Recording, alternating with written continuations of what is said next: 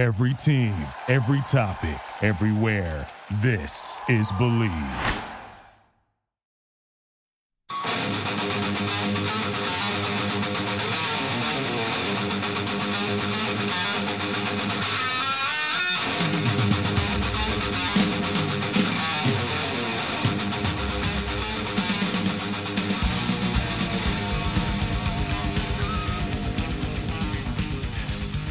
The Maverick Show. I'm Mike Straka along with Mike Urata on the Mad Lab. Uh, and we're joined now by uh, a man who needs no introduction, Frankie the Answer Edgar. Uh, July 11th, Frankie, uh, at your Bantamweight debut. First of all, how's weight cutting going? Uh, you know, it's going good. Uh, I, don't really get too high. When I decided I was going down 35 last summer, I kind of started getting my mindset towards that. And, uh, you know, I started, I pretty much weigh 155. So I'm coming down 55. I'm using the UFC PI uh, nutritionist and whatnot, so I'm doing it the right way. You know, it's funny. I, I just read an article about a, a 35 pounder. I forgot who it was, but the uh, the description was a natural 35 pounder, and I started laughing at myself because every time uh, I tried to say Frankie Edgar was a natural 55 pounder, I'd be like, oh, oh, don't don't ask, don't don't you know, don't bring that up, don't bring that up all the time. And now it's a thing. It cracks me up when uh, when it works in in in, in the advantage of uh, of the UFC. But when you know back in the day, they kept saying you were too small for 55 before you became champion, and uh, it just cracked me up when I read it this morning. Yeah, I've been fortunate to, uh, you know, not really cut much weight throughout most of my career. Even at 45, it was pretty easy to make weight. So this is the first time I'm venturing down, and honestly, I think I'm still lighter than a lot of these 35 pounders. uh, Mad Lab's been uh, covering the sport uh, for a long time. Uh, I'm sure he's got some questions for you. I, you know, John, you got a you're fighting Pedro Munhoz. He's a he's a tough kid. Have you ever had a, an easy fight in UFC? I, I can't remember anybody, to be honest with you. Yeah, I don't think so. You know, uh, and that's kind of the way I prefer it, I guess. Uh, Maybe Matt Veach. Maybe Matt Veach. Yeah, Matt Veach was a replacement. Um, he was undefeated at the time, though. Well, he was know? a tough. He was tough, but I remember that fight, and I remember you like I think it was the second round. You're just like, what the hell am I doing here? And you just went out and picked him up, threw him down, and, pin, and I was gonna say pinned him, but TKO'd him or choked him out, whatever it was. Yeah, no, he was. Uh, he came out like hell on wheels in that first round, but yeah, uh, you know, I was able to slow him down. But uh, yeah, you know, pretty much at this stage of the game, you fight anybody in UFC, never mind the top ten, they're, they're going to be a tough opponent. Frankie, a couple of you know, just like six months ago, man. I mean, Dana White was looking on getting rid of this division in its entirety. I mean, he just wanted to abandon the division. Now Cejudo's gone. I mean, this division's heating up. How is everybody in the division taking this? I mean, everybody seems like they're they would actually rather come down now because now there's an open belt. Was this a part of your decision? Did you smell this coming, or you know, and this no. is something you saw the gate was open? Let me take a shot. Not really, no. You know, I don't think they were trying to get rid of bantamweight. They were trying to get rid of uh, feather or uh, flyweight. Flyweight. And uh, but that definitely opened up a lot of you know opportunities in bantamweight, especially when uh, Cejudo came up here. But I had no idea he, he was going to retire. Even when he said he was going to retire, I kind of didn't think it was going to be real. But uh, I mean, he's ta- he's given up his title, so I guess it's as real as it can be. So uh, there's definitely a lot of opportunity now. You know, it's wide open. Um, but you know, this this division, even before that, it was it was uh, you know exciting for me. So many different uh, uh opportunities and, and, opponents out there. Frankie, what's it like to train in in this uh, COVID nineteen era, where you know you really can't go to the gym and you you can't like you know well, it's discouraged to be sweating on some somebody else right now. Uh, so, how do you get a full camp in for this fight? Uh, you know, fortunate. Uh, I'm, I'm lucky that I have a you know I have a gym in my town. That's uh, my my wrestling school. So I've just been using that, keeping it you know secluded to just a couple guys, and uh, and I've been able to get it done. You know, um, you know since this fight has announced, I started adding more components to to the team, more people to the team. You know, we've been in this long enough, man. I, I feel pretty comfortable with the people I have around me, and uh, I'm not one to stay in hiding forever, so I'm ready to go. Frankie, you watch. You obviously watched the last three fights. They coupled those three fights into into about nine days. Now, for me, I mean, some of these, you know, some of the judging and stuff like that was was a little bit off. It was probably some of the worst judging I've seen in, in, in quite some time. Um, going into this fight, knowing that there's not going to be many fans around, the dynamic is completely different. Obviously, there's going to be people on short camps and stuff like that you know, how does this change for you watching what you watch? I don't know what your opinion on how it was handled, how the judging was handled, and stuff like that. But not having the fans there, do you feel like there is a component with the fans where the judges can hear the announcers and they kind of get swayed? Like, how do you approach it at that point? Yeah, you know, you got to block that stuff out because it's nothing I can control. You know, the only thing I can control is, is what I do in the octagon. And, uh, you know, if I do that right, then it, they should be on my side. Um, but yeah, it, it is going to be a different, different atmosphere. Uh, you know, watching it, I was trying to put myself in there, uh, you know, because that's something I've never done, fought in front of an empty crowd. Although I did wrestle uh, for Clarion University on Saturday mornings, and uh, there was no one in the gym, so you know you hear your you hear your shoes on the mat. So I've definitely been in that before, but uh, it's gonna be it's gonna be a little different. I think it's gonna be cool. I, you know, I have such a good rapport with Mark. You know, we really are, are, are on the same uh, same vibes uh, when, when I'm fighting. So I'm gonna definitely be able to get his codes. You know, right as he right right as he says them. Well, you know, uh, Pedro's he's got a great chin as we saw against Aljamain Sterling. Uh, and I'm not going to ask you the game plan, obviously, but uh, how do you how do you like train for a guy who's got a chin like Pedro has? I mean, and you you obviously have great great head movement, great foot movement, great boxing, better than Aljo. Uh, but uh, you know he, that chin is a you know he's got a granite chin. So how do you train for somebody like that? Yeah, you know I'm not I'm not a knockout artist anyway, so I'm not the guy that's going to go and look to get one shot. Uh, if it takes 50 shots, then so be it. You know, I'm just going to keep my, my hands in his face, keep the volume high. Uh, he comes forward, so I'm not going to have to look for him. And um, yeah, he, he mixes it up. He's got you know you know very dangerous submission skills. You know, so I have my hands full, man. That's exactly what I want. You know, I want to get thrown into the into the fire right away. Now, Frank, you planning on staying here? Is this is this going to be your home for a while? 145. Yeah, I, I, think it's it's ideal for me. You know, um, especially now that I'm dieting and I'm seeing how you know how light I'm getting uh, as quickly as I am. You know, I, I, probably have been a 35 pounder my whole career. I just been fortunate to not have to do it. Right. How do you feel at, at what are you 36 now? 38, Mike. 38. Get the hell out of here. I was only trying to make you feel good, Frankie. um, yeah, how do you feel at 38? I mean, do you still feel like uh, you're in the prime? I feel good. I still feel fast, strong. Uh, I, think I'm making gains in my strength and condition areas. I think my boxing's getting a little better with uh, with just experience and and, uh, and, comfortableness of being in there. And you know, my fight IQ just gets more and more as you go. Um, I still feel like my reaction's all good and my body's holding up. You know, I, I definitely. Uh, I don't think I changed my training, changed my training throughout my career, but it's gotten better. I trimmed the fat, and that's helped a lot throughout my throughout you know the the latter part of my career. Well, you mentioned Mark, uh, and that was for folks at home. That's Mark Henry, one of uh, Frankie's coaches. Are you still with Ricardo? Ricardo and and, uh, and uh, who else are you with? Uh, and obviously Renzo. Yeah, Mark, Ricardo, Renzo, still with them. Uh, you know, I see Mark all the time. Ricardo too, as well. you know, so still with Brian for Brian with strength and conditioning. Uh, no, I, am with uh, Ripped. It's uh, it's in uh, Tinton Falls. Kid Carmine. I've been with him for a couple years now. Uh, um, a little more scientific approach going to it. And you mentioned the wrestling uh, that's elite, elite uh, in Jackson, right? With uh, yeah, you know, I'm working out with Steve. It's, it's been fortunate. Steve's son has been home from college. Um, great, great wrestler, huh? And, and, he's he's probably one of the best guys I've wrestled. You know, no no BS, man. He's he's uh, hell on wheels working out with him every week. So uh, perfect timing for him to be home. Well, you know, just to just to go off on on on the uh, the path less less chosen right now. Uh, Sebastian's such a great wrestler. Sebastian Rivera, Northwestern NCAA champion, uh, and you know I look at your kids and they're growing up and they're I'm sure you're you're teaching them how to wrestle and, and they're going to be tough tough kids. I remember when Renee first had the boys and she's like, "Yo, I got two fighters already," and they were like, you know, four and, and two years old. Uh, what what's it like being a being Frankie Edgar and being the father of two sons? Well, obviously you got a Valentina as well but the father of two sons, and there's a lot of expectations for those kids.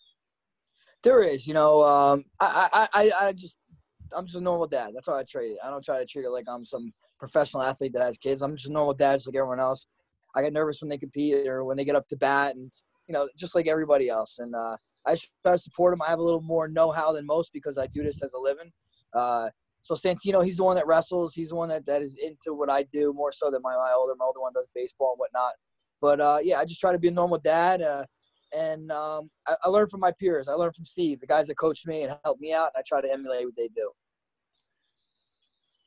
Well, obviously, Steve's very, very uh, proud of Sebastian and what he's accomplished. Uh, uh, do you feel like we're talking about wrestling right now? Do you feel like wrestling is no longer like the, the, the greatest base in mixed martial arts? Do you feel like it's more of a Muay Thai these days? Nah, it's case by case. It depends who you are. Uh, but I'll tell you what, everyone has to learn wrestling, just like everyone has to learn boxing. You know, Uh, if you don't, if you have that big of a hole in any area, someone's going to take advantage of it. I still do think wrestling is uh, is one of the best bases, not just because of the, the, technique and the skills you learn from it, just the mental fortitude you get from wrestling your whole life, uh, especially you come up through high school and college. You know, take for granted that it really teaches you how to be tough mentally, physically, uh, how to how to juggle. You know, um, just priorities because you don't have to deal with school and wrestling and all that stuff, and that, that definitely comes into play for for a fighting career. Yeah, I got you know what? It's crazy you say that because when I first really started getting into this, I, I, came from a boxing background. I always thought boxing reigned supreme. If you had hands and you could stay away, you keep your hips loose and in space, you'd be fine.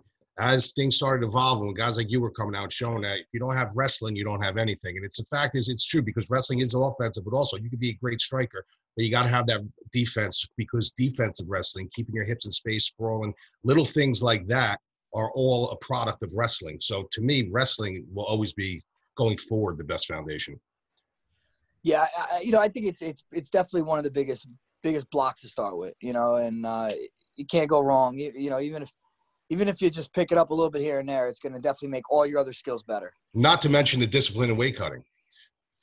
Yeah, it's just it teaches mental toughness like no other sport can, uh, especially if you wrestle for a school, like I said, because season's a long season. It's not like fights where we make weight, you know, three, four times a year. These guys are making weight 25 times in, in, in three months, and, and that just takes uh, real mental toughness. Hey, Frankie, uh, you know, you used to resist even the notion of cutting weight. Uh, now that you've come to terms with it, um, do you feel like you should have done this earlier? Uh, I'm not one of those shoulda, coulda, woulda guys. You know, uh, I'm proud of my career thus far. So, I, um, you know, and I'm, I'm, I got to enjoy it too. I didn't suffer with you know a lot of these guys, and maybe that's why I have the longevity, longevity I have. You know, 13 years at the top of uh, you know whatever weight class I've been in. Um, and maybe if I cut weight, I, it would have put more wear and tear on me. I don't know. That's a good point. You know, it's it's tough for uh, people who aren't in the game, who who don't do what you do, to to understand exactly what you do and how you do it and why you do it. I mean, even me covering the sport for so long, there's there's so many things that I, I don't I take for granted or I act like I know, but I, I don't do it. You know, if I if I go on a keto diet and lose 10 pounds, I'm happy. All right, I'm not going out there getting my ass kicked every day. Uh, one of your roommate, uh, roommates, uh, one of your teammates, uh, Katlyn's fighting this weekend. Chookagian, uh, uh, do you have any insight on how she's doing and how she's feeling? Yeah, I mean, she's looking good. I know she was able to stay consistent. Uh, you know, she was coming down, uh, coming to the gym, working out uh, uh on the sparring days that we were. Katlyn's great. She's uh she's a, a very motivated fighter. You know, you, she doesn't need to be pushed. She's gonna show up. If anything, you probably need to tell her to back back down. You know, to chill out, take a day off here and there. So she's always prepared. Um, she's one of the most technical, you know, fighters on our team, and her pace is uh, just doesn't slow down the whole time. So I'm excited. I know she's looking forward to this one, especially fighting Valentina's sister. A little little bit of uh, paybacks, I guess you could say.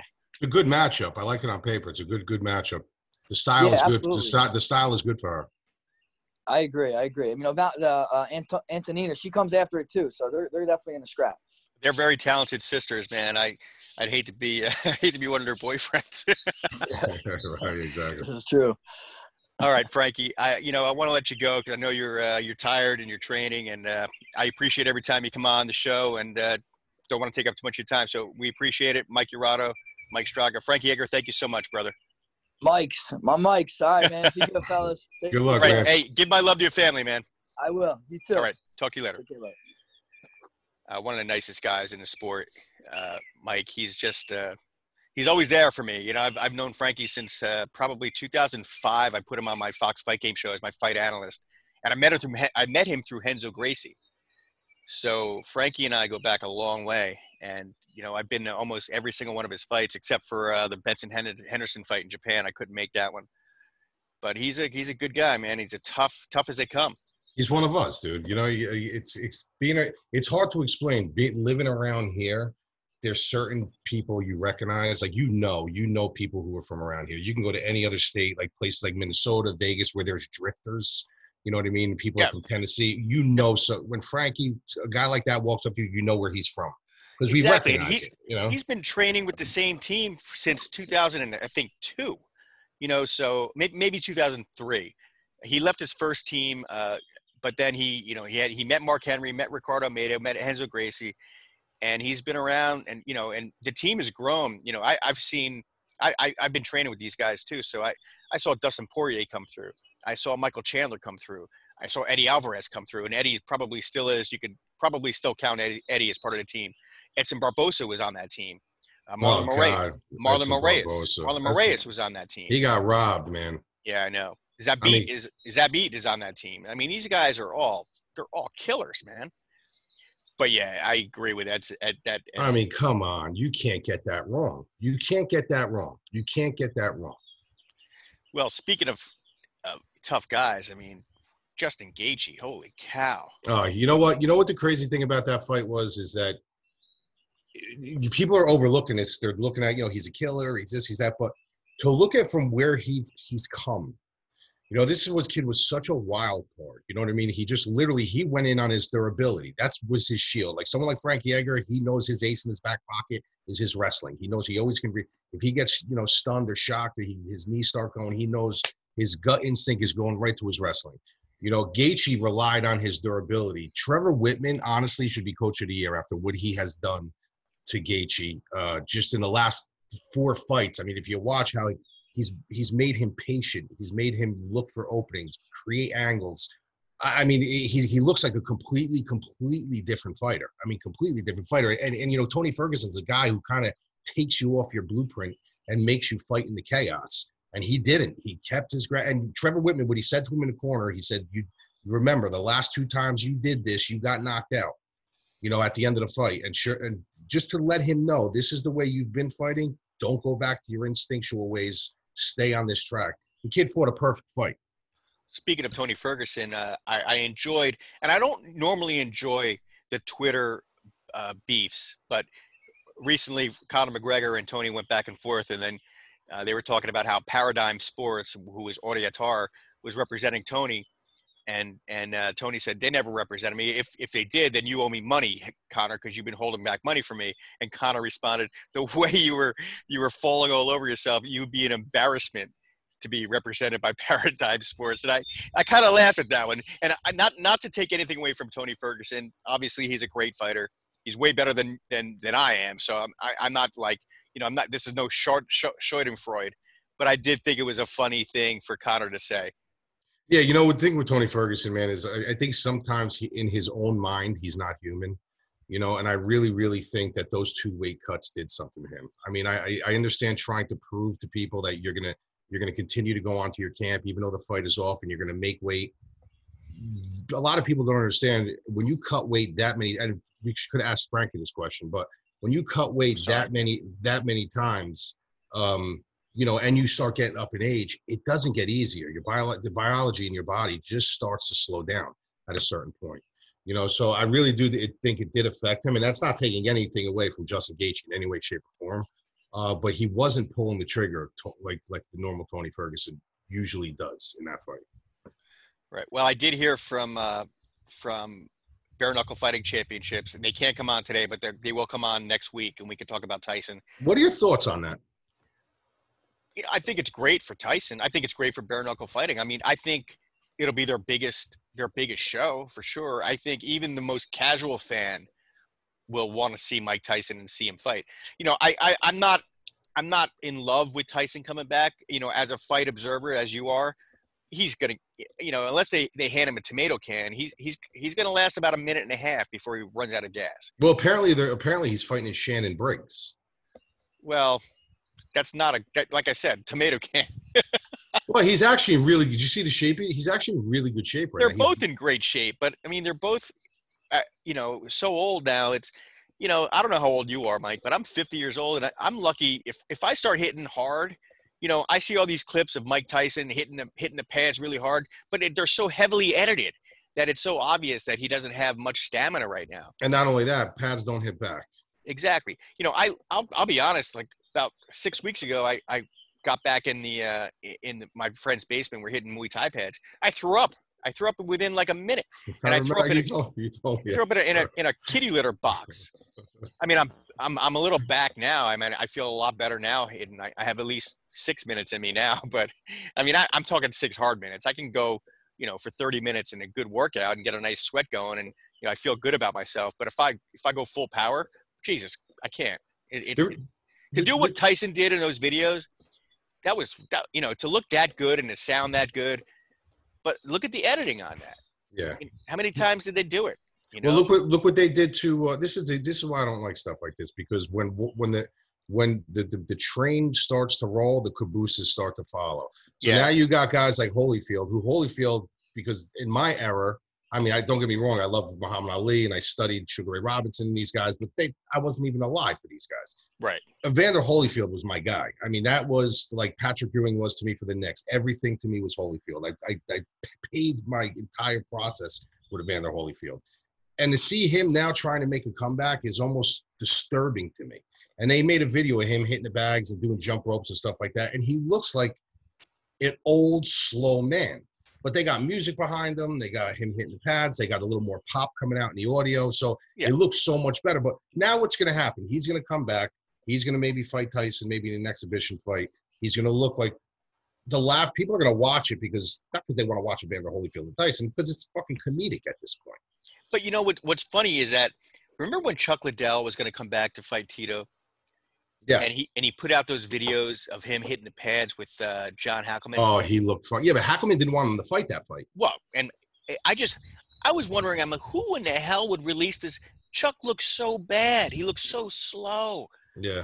And I thought to myself, like, who is behind this? Like, who is actually releasing the? This is the worst video I've seen. Like, I've seen like Weekend Warriors strike better than that. Yeah, that was bad. It was Ha- ha- Hackleman refused to be in his corner for that fight. well, good for Hackleman. Yeah. Yep. You know, that's one thing I I've always liked John.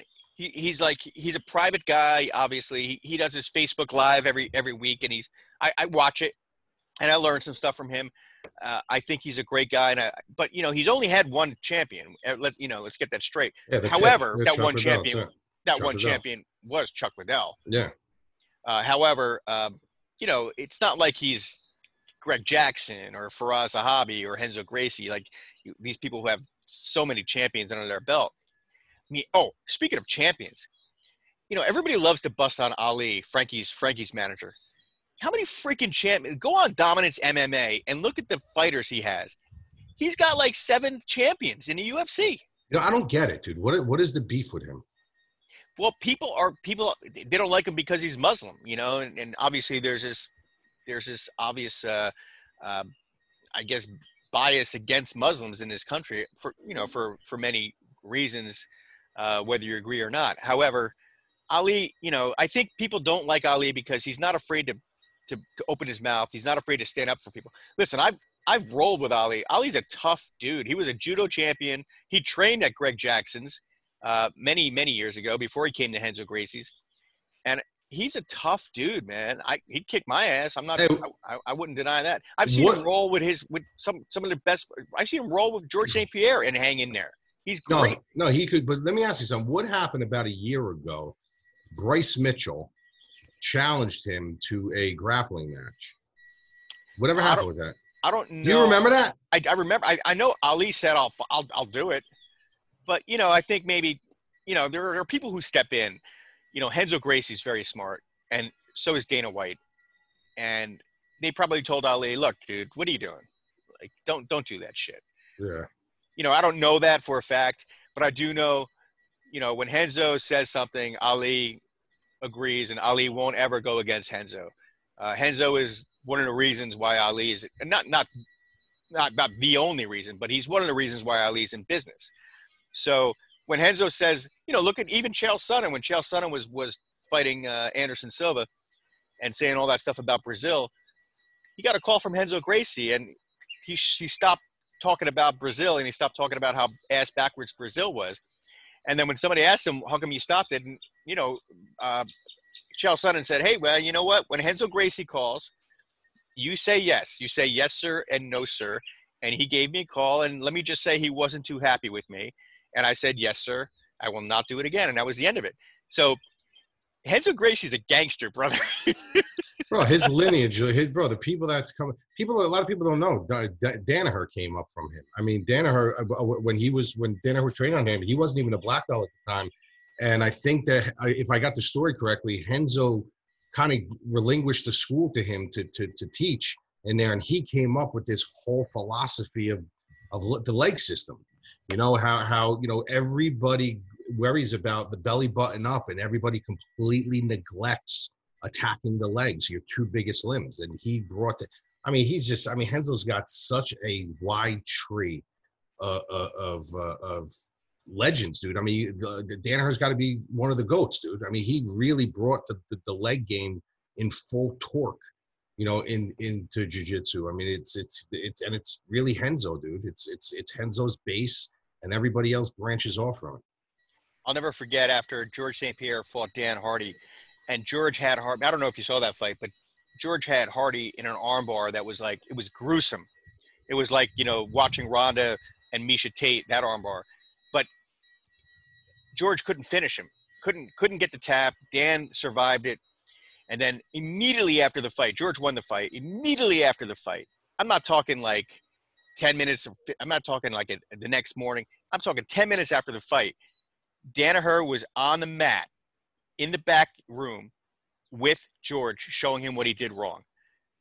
And I was just, I was astonished. I was like, this is like, this is real. You know what I mean? This, these are like real, including George, because George was like, what did I do wrong? And John was showing him right after the fight what he did wrong and why he couldn't finish Dan Hardy. And I thought, man, that's what training is, and that's what real like dedication is. Yeah, yeah, hundred uh, percent, and that's that's a testament to George St. Pierre too, man. He this dude is always, you know, reinventing himself, whether it's in business, whether it's in you know his his uh, his ability to fight, or just as a person. The dude is always trying to reinvent himself. Well, one last thing before we close up, Mike. Uh, uh, Tyron Woodley fighting Gilbert Burns this week. What what what do you think? you know, I'm not going to give my prediction, you know, on here, but I'll give you a brief uh, synopsis on it. Um, you know, I think I, you know, I, a lot of people are looking at Woodley, you know, for for and Mike, you can attest to this. For a long time, they they call him a, a boring fighter. He's lackadaisical. He, you know, he doesn't pull the trigger, and you know, people said the same thing about Floyd Mayweather. You know what I mean? And the, and the, the whole point of fighting, people who really understand fighting, it's inflicting the most damage and receiving the least amount as possible. So it's really like the, the path of, uh, of least resistance is what you're looking for. You want to inflict damage and not accumulate damage to yourself. And, you know, it, it's worked for Woodley. And people fail to also forget how well-rounded he is. I mean, listen, he's a black belt in Brazilian Jiu-Jitsu under Tim Thomas. They don't, he doesn't hand black belts out. He's, he's a two-time All-American, you know, collegiate wrestler from Missouri. The guy's got a pipe piping right hand. I mean, he's yep. probably the, one of the most powerful, uh, powerful pound for pound guys in the division. The guy's got everything. The only thing is his cardio is a little a little skeptic, and that's basically because you know when you when you're that big, when you're that when you have that kind of musculature frame, your body you know needs more oxygen to oxygenate your. So at some points it's genetic.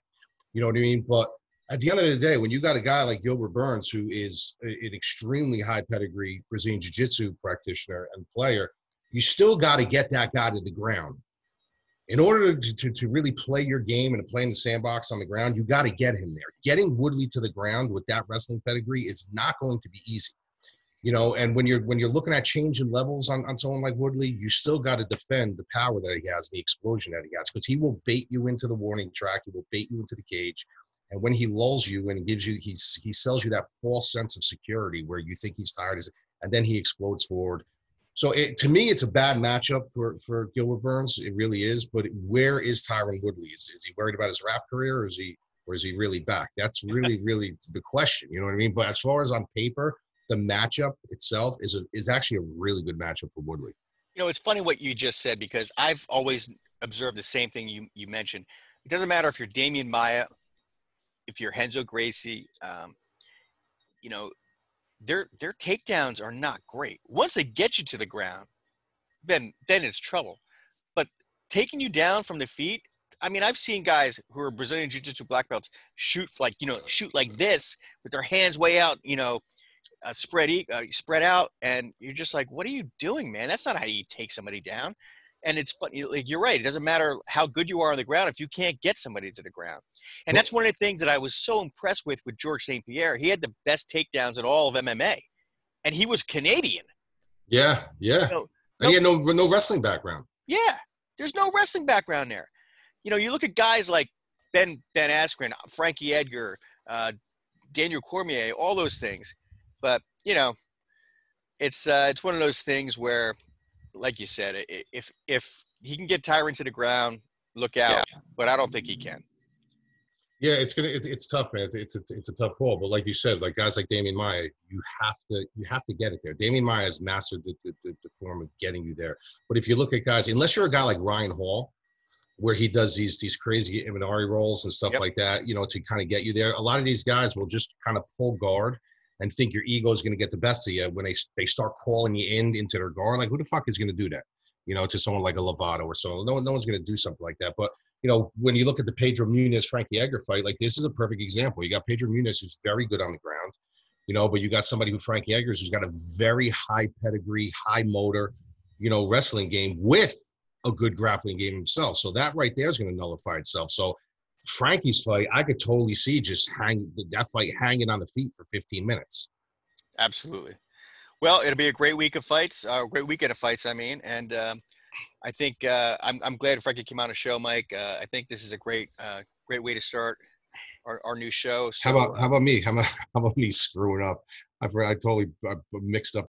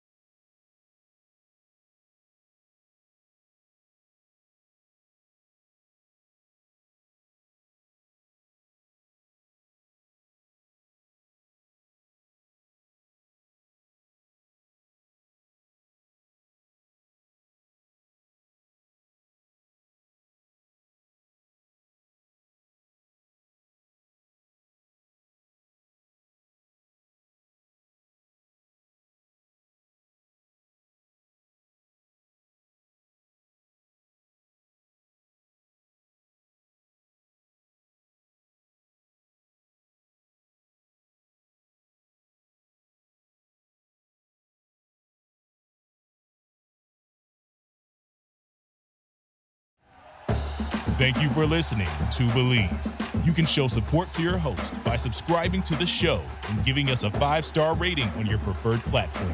Check us out at Bleav.com and search for B L E A V on YouTube.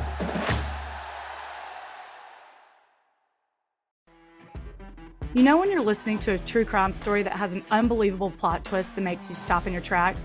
That's what our podcast, People Are the Worst, brings you with each episode. I'm Rachel. And I'm Rebecca. We're identical twins who love true crime cases that make you say, didn't see that coming, and we hate the people responsible for them. Listen to People Are the Worst now on Apple, Spotify, or wherever you get your podcasts.